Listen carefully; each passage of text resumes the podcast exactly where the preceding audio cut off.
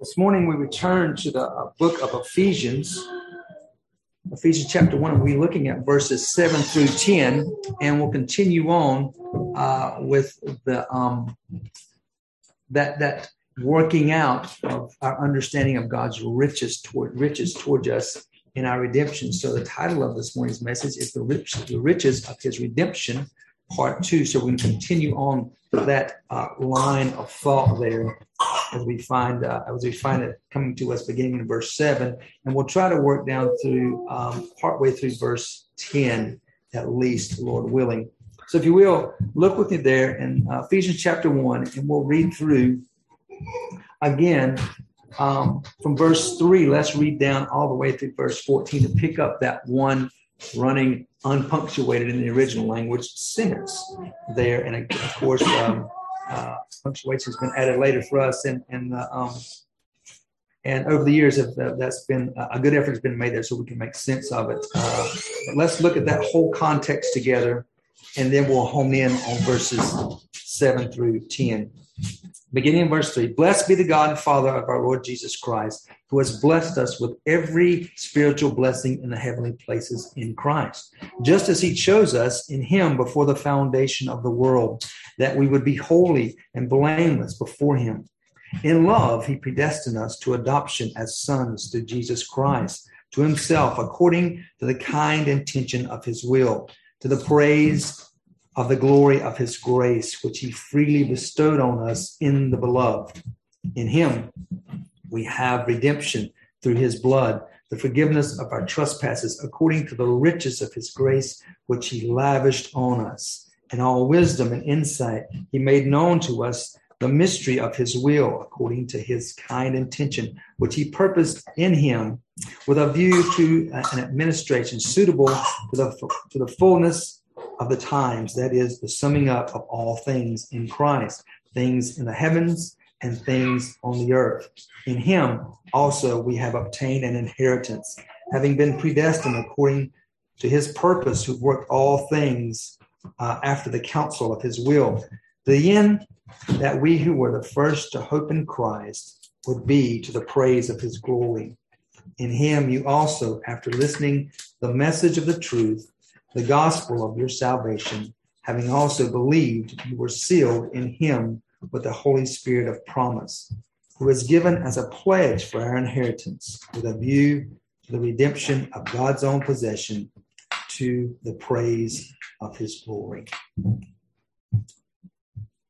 Well, as we think about the riches of redemption, here Paul has reminded us of, of who we are in Christ, really where Christ has brought us in space and time. This reality determined before the world began, and began in the mind of God. In space and time, we are saved from the guilt of sin, correct? We are dead in our trespasses and sin. We are born in, in sin, dead in sin, and shaped in our iniquity, and we are guilty. In Adam, we are guilty before God. And He saved us from that guilt of sin. He certainly saved us from the power of sin that resides over our lives. And someday, He'll save us from the very presence of sin. We will be with Him in glory forever, free from the very presence of sin. And we long for that day. But our reality is this. We were guilty. We were guilty as charged. We were, as the scripture reminds us, slaves to sin. We're guilty before a holy God, but God has redeemed us, or bought us out, if you will, of the slave market of sin, and bought us back at a price. So He's redeemed us. He's redeemed us in Christ.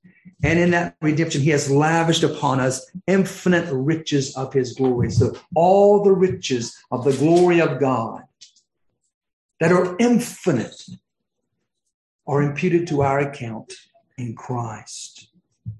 So we have accessibility to God through Christ, the Father's beloved and our Redeemer.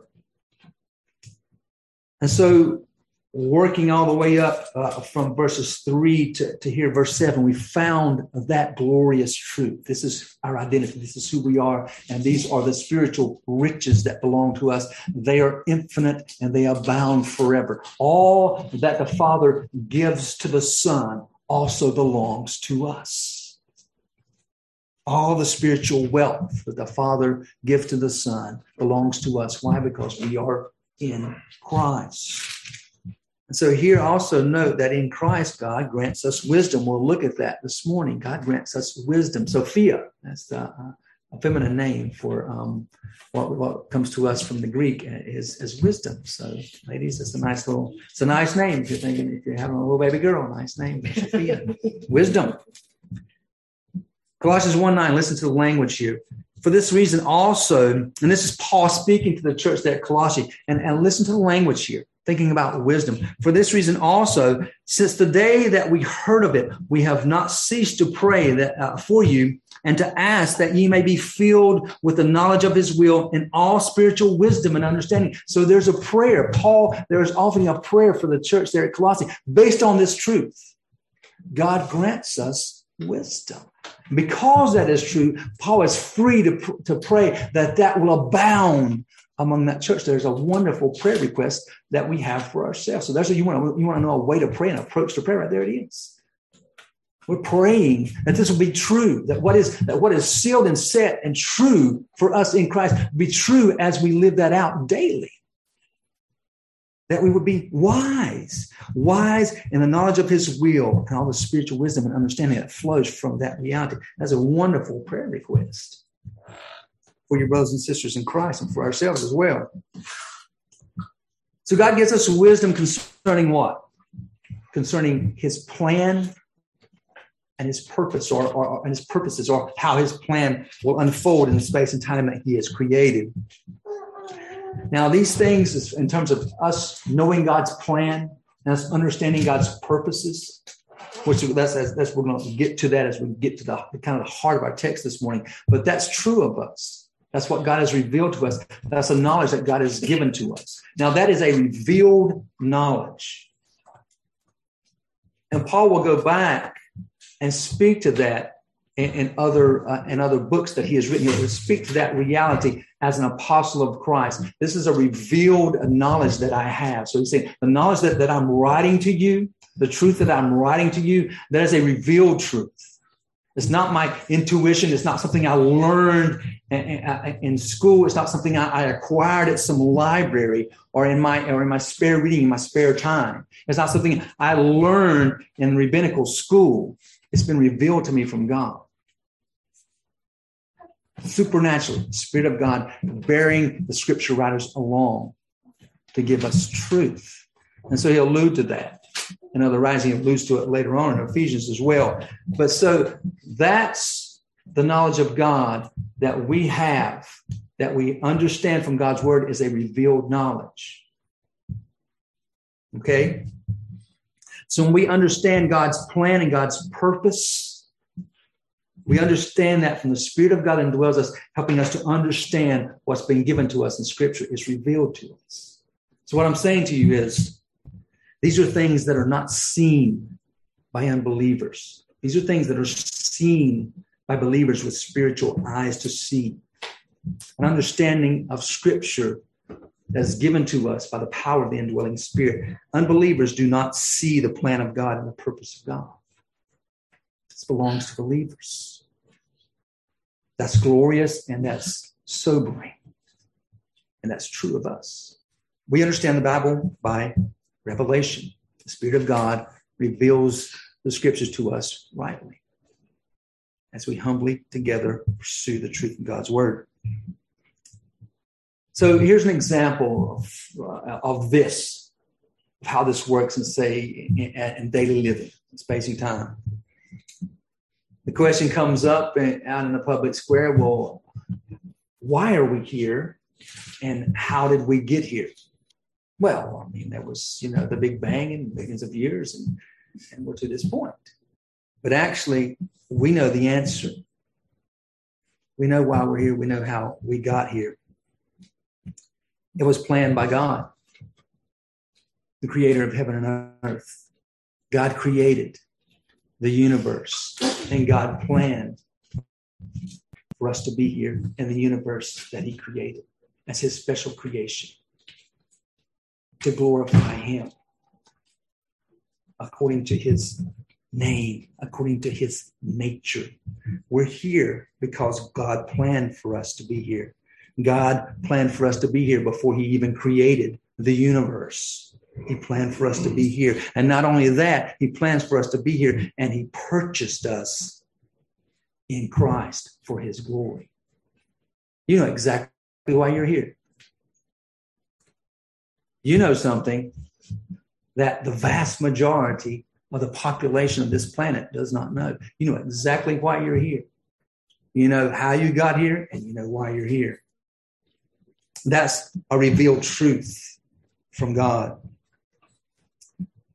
Here's another example. You know, how's all this going to shake out? What's going to happen? How does this, you know, where does this stop? Where do we get off? How does this, how does this come to an end? Does it come to an end?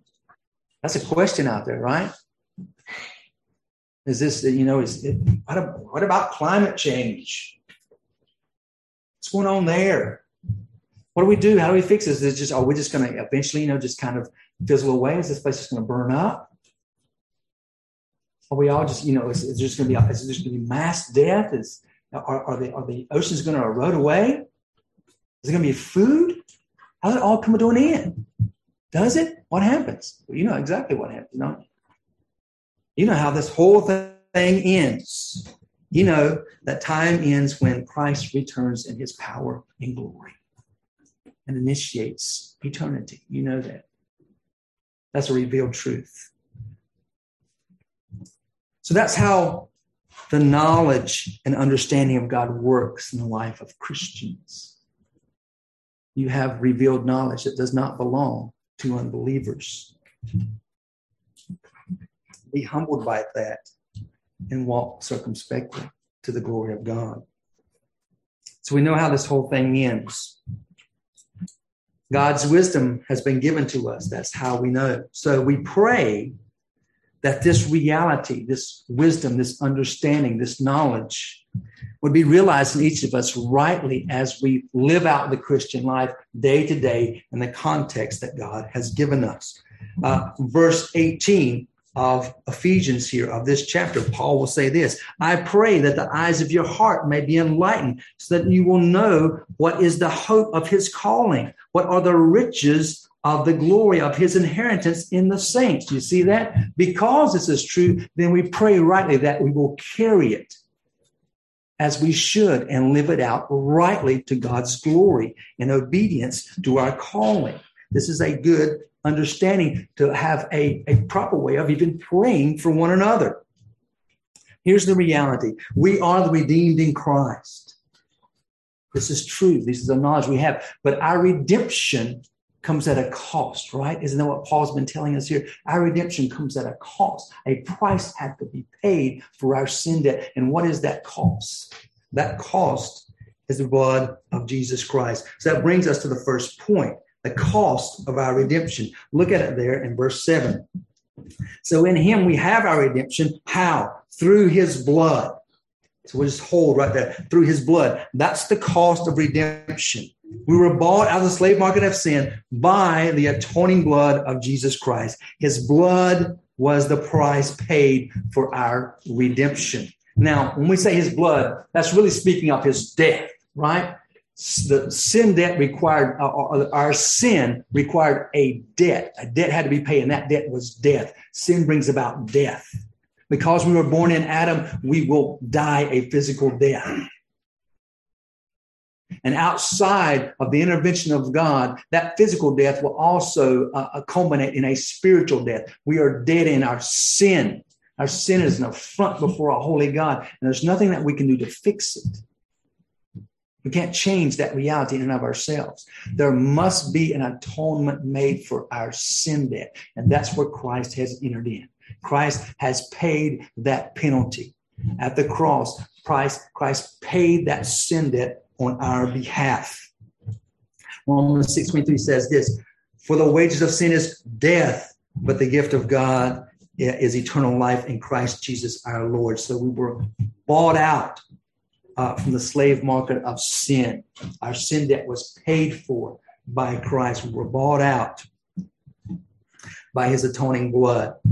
It speaks to his death, his sacrificial, substitutionary death in our place. So his life poured out on our behalf. His life making atonement for our sin, that our guilt before God is atoned for, is paid for. God's righteous wrath that is upon us is appeased by the substitutionary sacrifice of Christ. There's the exchange at the cross. The just for the unjust, that he might bring us to God. So what was the cost there? The cost was the shed blood of Jesus Christ, the death, blood sacrifice made on behalf of sinners by the sinless Savior, Jesus Christ. Christ bearing our sin debt before a holy God and imputing his righteousness, lived out perfectly under the law of God, that he might be, that God might be just and the justifier of those who are in Christ. But the cost was the death of Christ, the blood atonement of Christ. So his atoning blood paid our sin debt and accomplished our redemption, our buying us back from our slavery to sin and our death that we deserved. He bought us back. One act, one offering, justified sinners before a holy God. That was the redemption of Christ, the sin debt that he paid for us on our behalf at the cross. So he pays the price for our sin so that we may be set free. Here's the language of First Peter one eighteen. Here's the cost of redemption. Knowing that you were not redeemed with perishable things like silver or gold from your futile uh, way of life inherited from your forefathers. So there's nothing that has that that's perishable like silver. Nothing can pay the sin debt except the atonement of Christ, the unique God-man.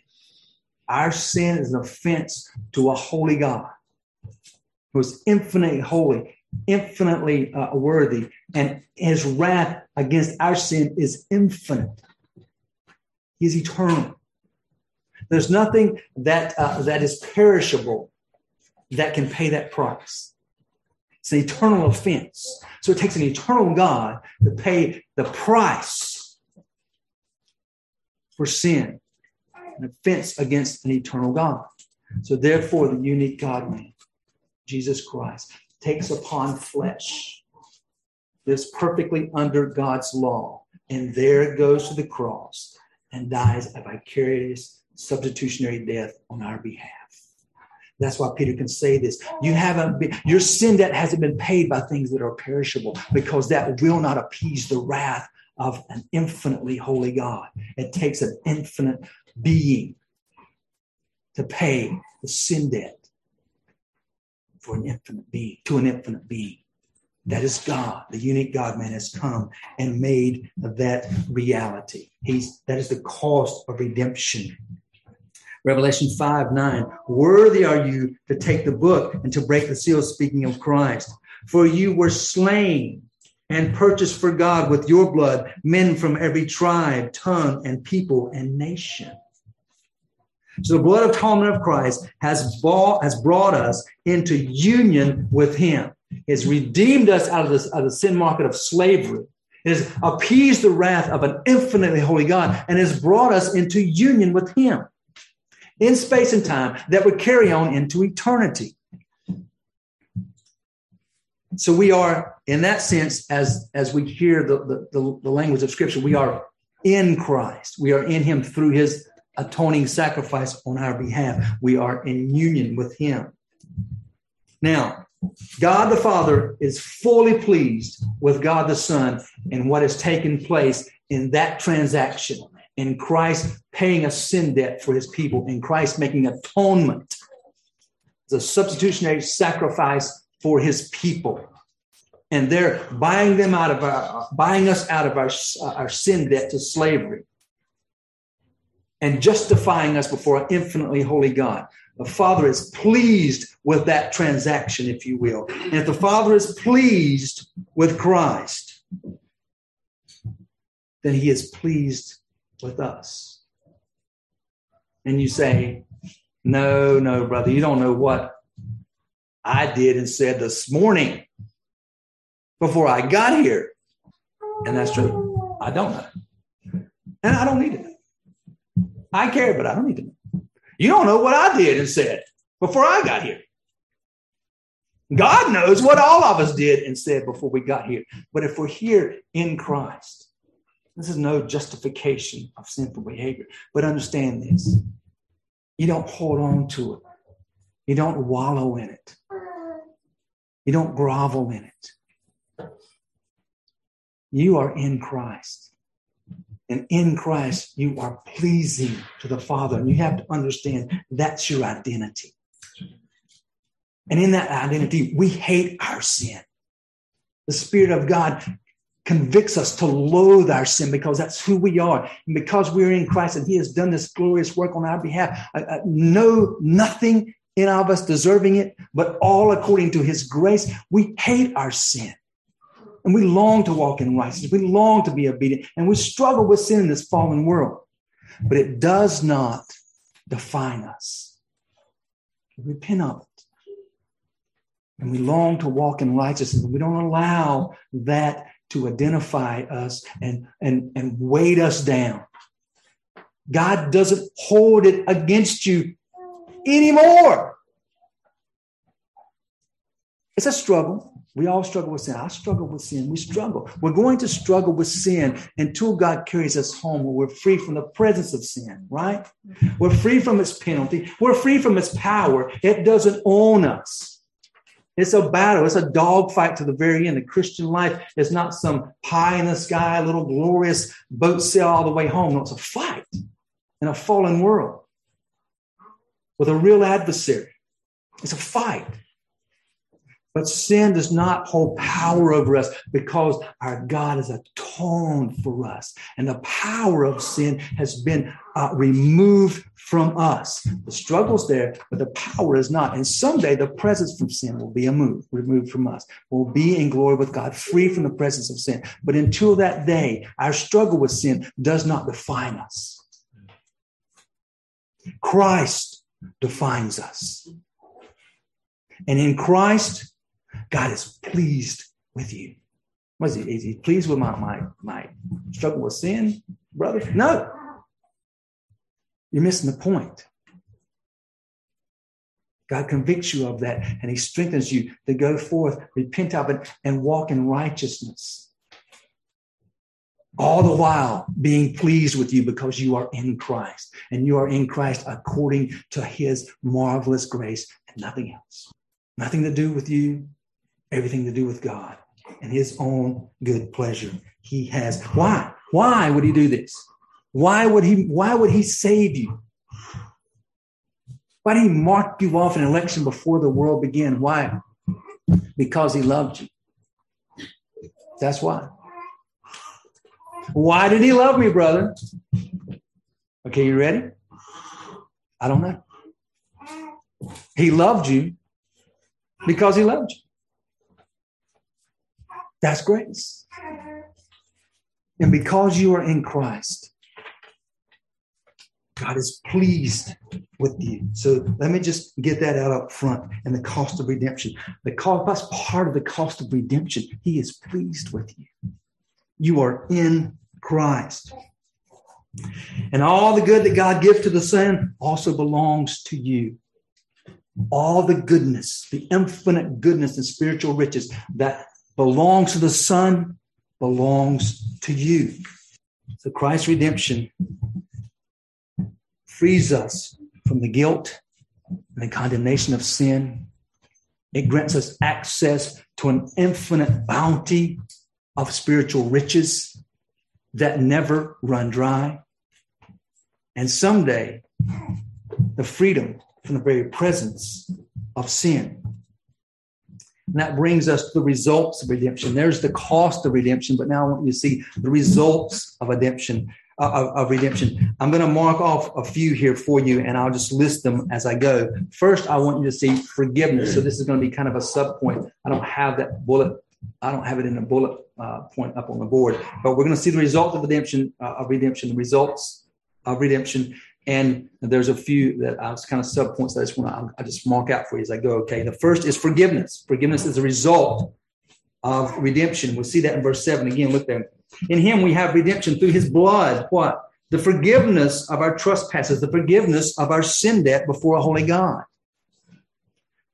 So we have, as a result of redemption, forgiveness according to the riches of his grace. And just as As um, we were looking through um, Passover and God uh, there, and uh, the, the Son of God there with uh, his disciples, that moment at Passover, when Jesse was taking us through that this morning in our morning study, that moment where he takes the Passover and then inaugurates the supper. Now you do this in remembrance of me. And there's the language, Matthew twenty-six, uh, uh, chapter twenty-six, verse twenty-eight. For this is my blood of the covenant, which is, here you go, poured out for many for forgiveness of sin. That's why we partake in the supper. It reminds us of who we are in Christ and what he has done for us. He has forgiven us. His blood atonement has forgiven us our sin debt. His blood was poured out for our forgiveness. And on that high and holy day, Yom Kippur, there, as we look back at the, at the imagery of the Old Testament, that high and holy day, we had that picture. Oh, they were taking, there were two goats, right? Two goats that would that they would use in this ceremony, in this high and holy day. It reminded them of this atonement. For them, it was an appeasement of God's wrath for a moment that would be wiped away, but it was a picturing of Christ, where the appeasement of God's wrath would be eternal and forever. So in that picture, there were two, right? Two goats. One was slain to commemorate and picture that death must take place. The sin debt requires death, requires a blood atonement. And then there was the scapegoat, right? The scapegoat was sent away outside of the camp into utter darkness, never to return, never to be found again. And the picture of that is simply that the sin would be removed. It was a picture of the removal of sin. In this atonement, there is full forgiveness. It's not partial. Again, they were looking forward. Their ceremony was partial, but they were looking forward. And the reality of the picture is that God will remove your sin, that it's expiated out of existence. It has no longer, it has no claim on you. That's why now, as you sit and you struggle and you battle in this fallen world, God is pleased with you because you battle as one who is in Christ. That is grace. You are in Christ, and in Christ, he's made atonement for you. And part of the riches of that redemption, of buying you out of the slave market of sin, is that you have been forgiven. All your sin debt is paid in full. You are forgiven in Christ. That's the result of your redemption. It's removal of sin.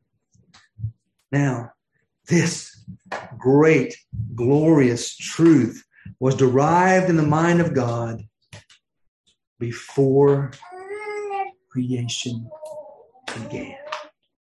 That's what Ephesians one tells us. That's the picture of your election. Your forgiveness trans- transpires in space and time that God created. Full and final, once and all, once and for all, at the cross, paid in full. Real space and time by a real Savior. The second person of the triune Godhead who was taken on flesh, that he might identify with you and then pay for your sin debts infinitely before a holy God. That's true. And that glorious truth, which is unthinkable, how can we even begin to wrap our minds around that? And then just when we begin to even think about the weight of trying to wrap our minds around such great, God takes us back and says, oh, by the way, I had this set in my mind before I ever created the world. How could he single you out?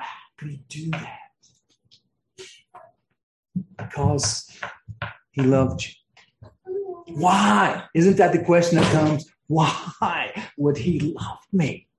Why me? Don't you ask that? I know you ask that. Everybody that's saved asks that. Why me? And the scripture comes to us this way, uh, and, and maybe a multiplicity of ways that I don't fully understand, but I can at least know this to, to, to tell you this morning. For sure, it's never any further back than this. It's never any less than this, because he loved you. Why did he love me? Because he loved you. And that helps us to worship him and understand grace. That's grace. That's his glorious grace. Isaiah forty-four twenty-two. I have wiped out your transgressions like a thick cloud, and your sins like a heavy mist. Return to me, for I have redeemed you. Psalm one oh three twelve. As far as the east is from the west. How far is that? How far is, come on, mathematicians, how far is that? How far is the east from the west? Infinity, right? There were twins, shall the two meet? From the east to the west. So far has he removed our transgressions from us. First John two twelve. Your sins have been forgiven you for his name's sake. Colossians two thirteen. When you were dead in your trespasses and sin and uncircumcised in your flesh, he made you alive together with him, having forgiven us all our transgressions. And then you think, well, I can't even wrap my mind around that. Then we get this wonderful little, little language of First John one nineteen. If we confess our sins, he is faithful and righteous to forgive us of our sins and cleanse us from all unrighteousness. Now, we know our sin debt is paid in full at the cross. And why this language? Well, just as we walk, as we struggle in this world, as we struggle with sin, that reality of our walk and that battle in this fallen world until we're free from the presence of sin, we're assured here with this language of the indwelling Holy Spirit sort of cleans us up spiritually, dusts us off a little bit. And that's the picture there with Peter when he's asking, you know, wash me again, Lord, and Lord saying to him, there's no need to wash you again. You are clean in me. But, you know, you need your feet wiped off a little bit because you're trotting this fallen world as, as a light, as, as, a, as, a, and a as one whom I have atoned for, as my child, as one who has been redeemed, bought out of the slave market of sin. And you have to be, you know, you have to be wiped up a little bit. You know, it's kind of like, like my man Sammy, you know, my, my little four-year-old, after every meal. You, just, you, gotta, you gotta get the wet wipe out. You just gotta sponge him a little, and he's messy. He's, he's, he's a dirt, I call him a dirt dog. My wife said that's that's degrading to him, but he's a dirt dog. You know, he's messy. Our our battle here's messy at times. Our carrying the gospel like it's messy. Our fight to walk in righteousness, still in the presence of sin, gets messy, and God assures us that He will clean us up and make us fit for that walk, and encourage us along the way. And restore us again and again and again as we're walking to become who we are in Christ. That's the promise. That's a picture, a result of our, our redemption in forgiveness. So it's grace here in verse seven. I want you to see that. So we've been forgiven of our trespasses according to the riches of his grace. You see that there at the end of verse seven? Now, his grace is infinitely rich, right? It's infinite. It has no end. God is an eternal being full of infinite grace. And his forgiveness is as rich as his grace. You see that? His forgiveness is infinite. His forgiveness towards us is according to his grace, and his grace is infinite. So, therefore, his forgiveness towards you is infinite. And he has lavished that upon us. And now I want you to see kind of the second bullet point there of the results of redemption. There is forgiveness and there is wisdom and insight. You see that there in verse eight, wisdom and insight. He has lavished his grace upon us in all wisdom and insight. He made known to us the mystery of his will. Now, the mystery of his will is part of his wisdom and insight, okay? So he has lavished his forgiveness upon us. He has lavished his, his graciousness upon us. And part of that is this granting of wisdom and insight. And we talked about wisdom, right? A little bit, Sophia. So there's wisdom for us. He's made this known to us, the mystery of his will. Now, wisdom and insight, or prudence, if you will, well, these flow from God to us in super abundance. So he's given you all wisdom and all insight that you will ever need for any circumstance of your life until he calls you home. Full abundance of wisdom and insight. So let's break it down a little bit. What do we mean by wisdom? Well, wisdom is simply this. God gives us his plan, and that involves wisdom and insight. Wisdom is God's uh, uh, um, instructing us on eternal things, okay? God, his nature, his being, his purpose, his work, his majesty. Man, his special creation, fallen, yet redeemable. Sin, our rebellion against God. The price of sin, death. The hope of salvation as a result of sin, forgiveness in Christ, the eternal things. That's wisdom. We have wisdom concerning these things. Now, that's a boatload of thanksgiving that goes up right there. That's revelation. You understand these things, eternal things. You not not it's not your intellect. It's not your life experience. It's not your cunning. It's not your capacity to learn. It's revelation from God. It's the Holy Spirit of God taking the Bible of God and giving you knowledge concerning eternal things. That's grace. You have wisdom because of grace. But also there's insight, there's prudence, if you will. Now, this is God's speaking to us about his plan in relation to earthly things. Daily living, day-to-day experience of how we're to live to the glory of God by divine insight.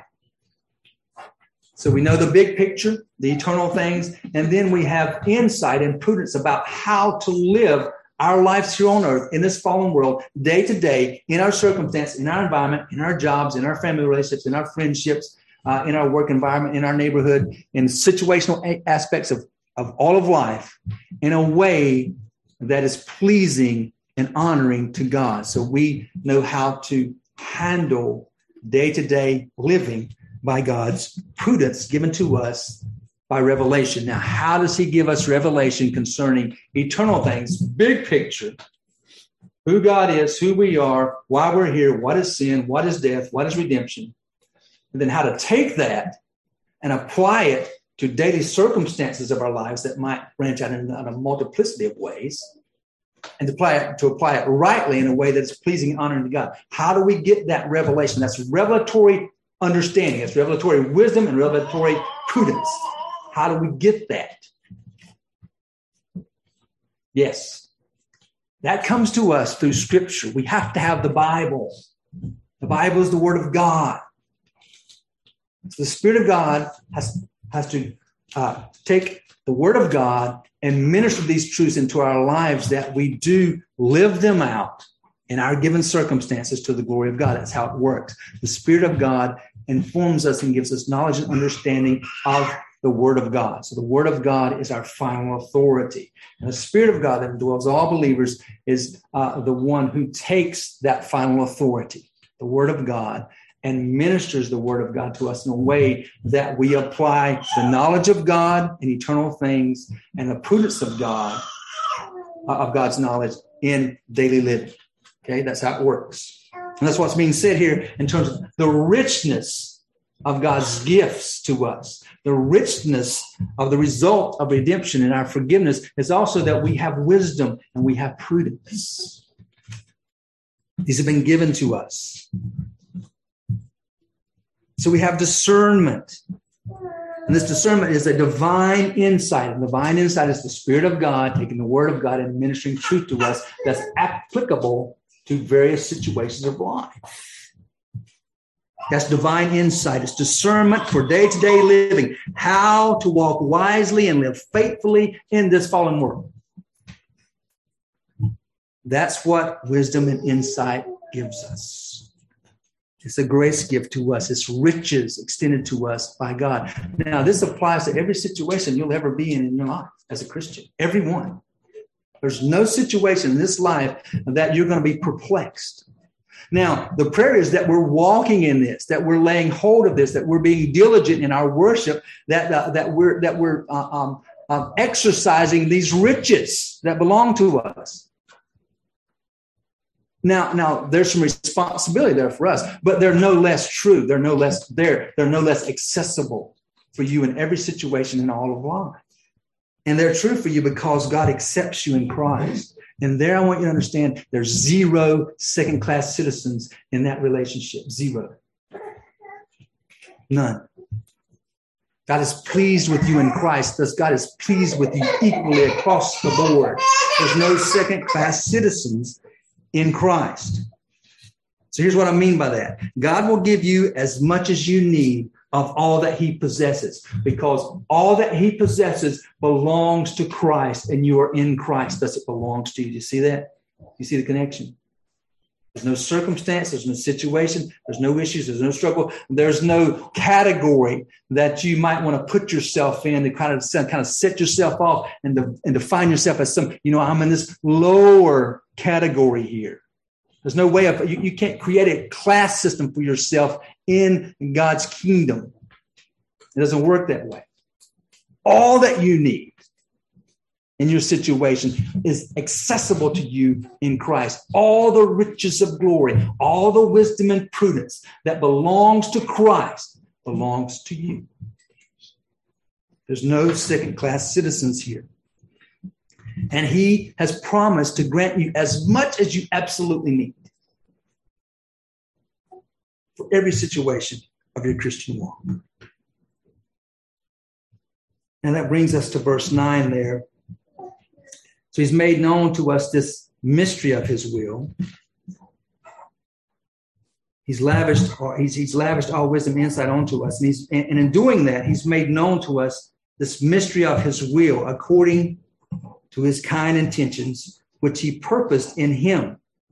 So there's a mystery of God's will that is purposed in Christ. And his purpose in Christ, verse ten, with a view to the administration suitable to the fullness of time. So that's what I want you to hold on to there. The fullness of times. That is the summing up of all things in Christ, things in the heavens and things on the earth. Now, we have wisdom and insight. All that we need, superabounding to us in every situation of life. So then Paul here continues with that trend of thought. So a result of redemption, forgiveness. Another result of redemption is wisdom and insight. And under wisdom and insight, it rolls out like this, and he's going to point to something very specific. There's a mystery here in all this. You have everything you need, but there's a mystery here. And that mystery is really a mystery concerning God's will.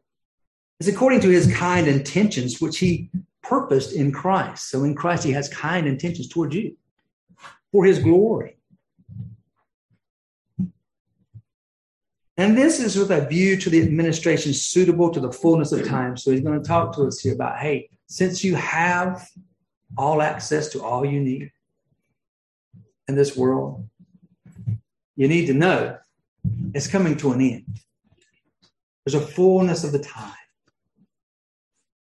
So everything that God's created and everything that you need to know as, as his uh, people in this space and time that he has created, you need to know this. It's coming to an end.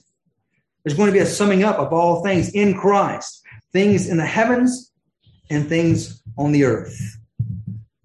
So that brings us back to redemption, doesn't it? Redemption is for God's glory. So all the mystery of the Old Testament, remember how that works? All the mystery of the Old Testament is revealed how? in Christ. We're just talking about the the, the sacrifice there, right? We're just talking about uh, the Exodus and how that symbolically pointed to the to the to Passover, the, the, the implementing of Passover, Passover pointing to Christ. And then Christ taking Passover in his earthly body in space and time, taking Passover right before his disciples and turning that into the ordinance of the Lord's Supper, pointing again was vividly to the revelation of him. So here we have the Old Testament. What is shaded there, what is what is pictured there, what is dim there is revealed fully in Christ. And again, man cannot discover these truths without the aid of the Spirit. The Spirit of God aids us to understand. We look back this morning, we looked at the Passover, and the pictures are vivid. And we see the fulfillment of Passover in Christ, and Jesse walked us through that very clearly. But we can't see that and understand that and understand it in the big picture and understand it in the, in the, in the culminating of time without the aid of the Holy Spirit. So that's how it works. And in this, there's a mystery that was concealed in the Old Testament and now revealed in Christ. Christ has come. Right? And now here we have this language about the summing up of all things. There's a mystery here, and this mystery has to do with administration suitable to the fullness of time. So when was the fullness of time began? When did we begin to mark off the fullness of time? You know? You hear that language anywhere? Christ was born at the fullness of time. Yes. There it is, isn't it?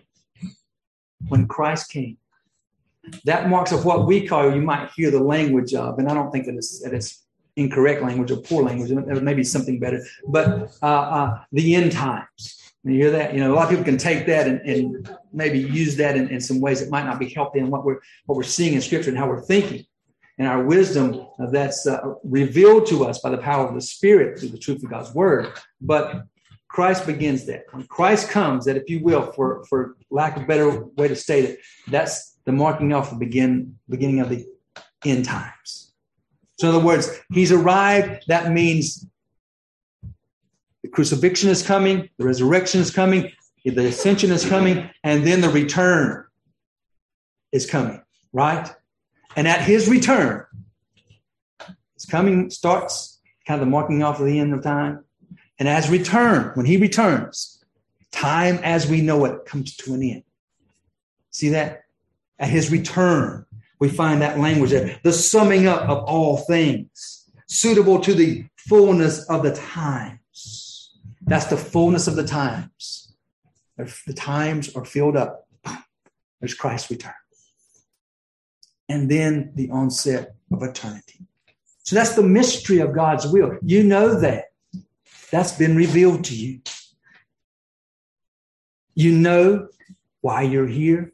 You know how you got here. You know that God has redeemed you in Christ. And you know that a consummation of all his creation is coming to an end in Christ. It's all coming to an end. That's the mystery of his will. Now, this mystery, again, concealed in the Old Testament, revealed in Christ, consummated in his return. Ephesians three, verses three through six. Listen to the language here.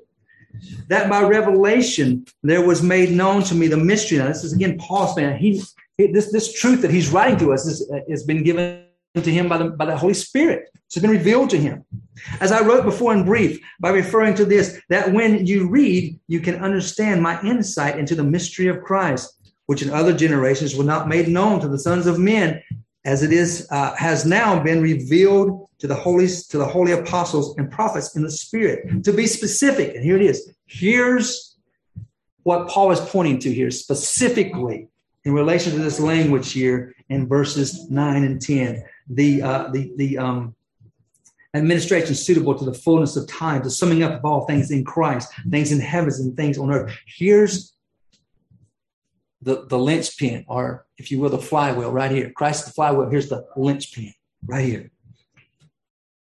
To be specific, that the Gentiles are fellow heirs and fellow members of the body and fellow partakers of the promise in Christ, Jesus through the gospel. So here's the mystery.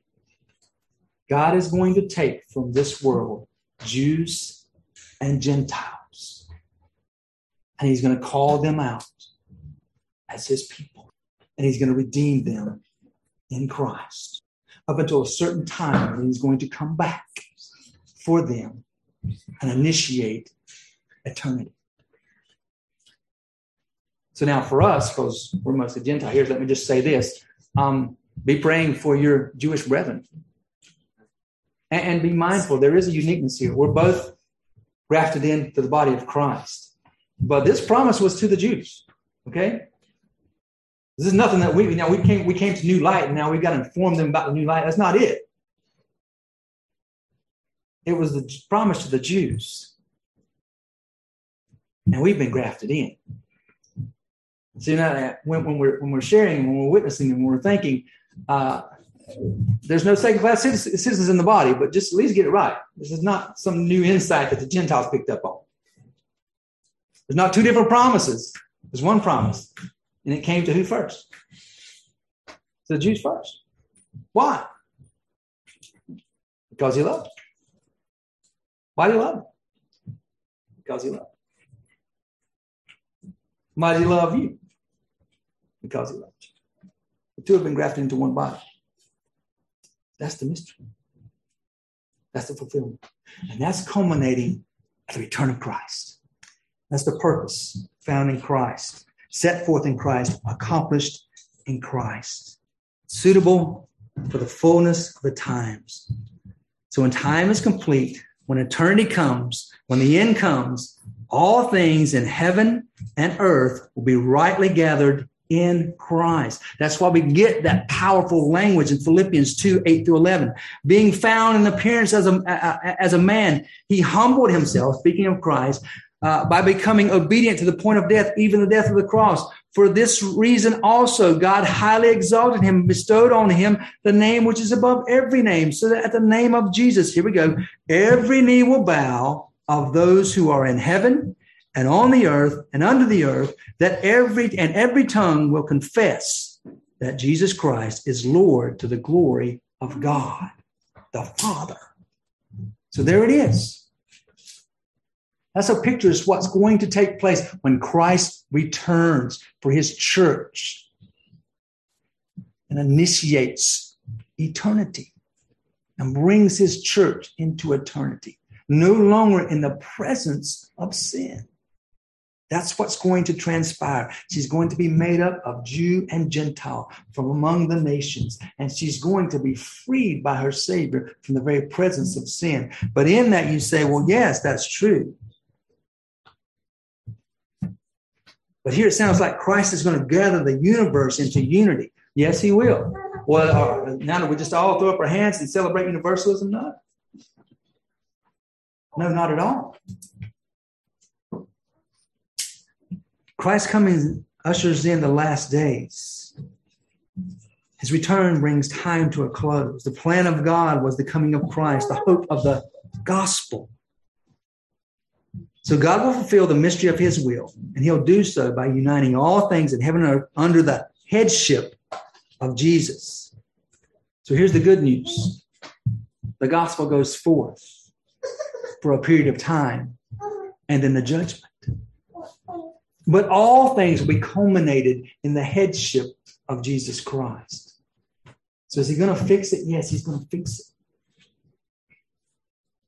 All the turmoil in our world, we're, we're a world raging at war as we speak. In our culture alone, there's divided political parties, there's high inflation, uh, there's a, a, a um, rampant accusation on every street corner of who has a mask or doesn't have a mask. There's sinfulness abounding all over the world, and we can't fix it. There's no politician. There's no political entity. There's no preacher in and of himself that can fix it.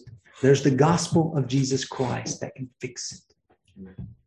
And Christ will fix it. And one day it will come to its consummate end. Christ will fix all of it. But here's how. There's a broad road that leads to destruction. And there's a narrow gate that leads to eternal life.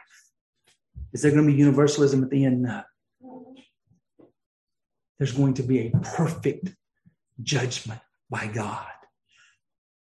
There's going to be those found perfectly judged by God, dead in their trespasses and sin, and rightly judged by a holy God. And there's going to be those who are found lavished in God's grace through the person and work of Jesus Christ. And all that is going to come to a consummate end in the fulfillment of the glory of God in Christ. Christ will unify all things in heaven and earth under his lordship. Lord of those according to his grace, to the apex of God's glory, and Lord of those according to his judgment, to the righteousness of God's wrath. All brought together in Christ. Redemption is found in Christ alone. So here's the picture. How do we live in light of the big picture? How do we deal the daily life and the life that we have, this ultimate truth? Well, here's the application for us. It's revealed, the truth is revealed to us in Scripture. So we need the truth of the Scripture revealed to us by the Spirit of God. We stay with the authority of the Bible. We cling to the authority of the Bible. And the Holy Spirit of God enables us to understand the Bible and the eternal perspectives and how to live in light of them daily. We go forth and we carry the gospel. And we speak of the truth of why we're here, speak of the truth of the gospel found in Christ, and we speak the truth of his coming back to return in full glory, redeeming those who are, who are hidden in Christ and righteously judging those who are not. There's a broad road and there's a narrow gate. And there's an end. And then the judgment. And that's a hope of a summing up of all things in Christ, who will bring all things under his lordship to the glory of God. So there's the reality of who we are. There's the reality of the riches of our redemption and the hope of our calling found in Christ and Christ alone. Let's pray. Gracious Father, we thank you for your word. We thank you for the, the um, sobering reality of our riches, um, and the effect of our redemption. We thank you for our forgiveness. We thank you for the wisdom and insight that you lavish upon us in Christ, knowing that it is full. The big picture and all the details are full and accessible to us in Christ, uh, according to the riches of your glory. I ask that you would sober us with such truth. I ask that you would give us great comfort of such truth. And I ask that you would give us an urgency to walk in righteousness, knowing that um, time is short and the end is certain, and a peace knowing that it will be fulfilled fully in Christ and his lordship. We thank you in Christ's name. Amen.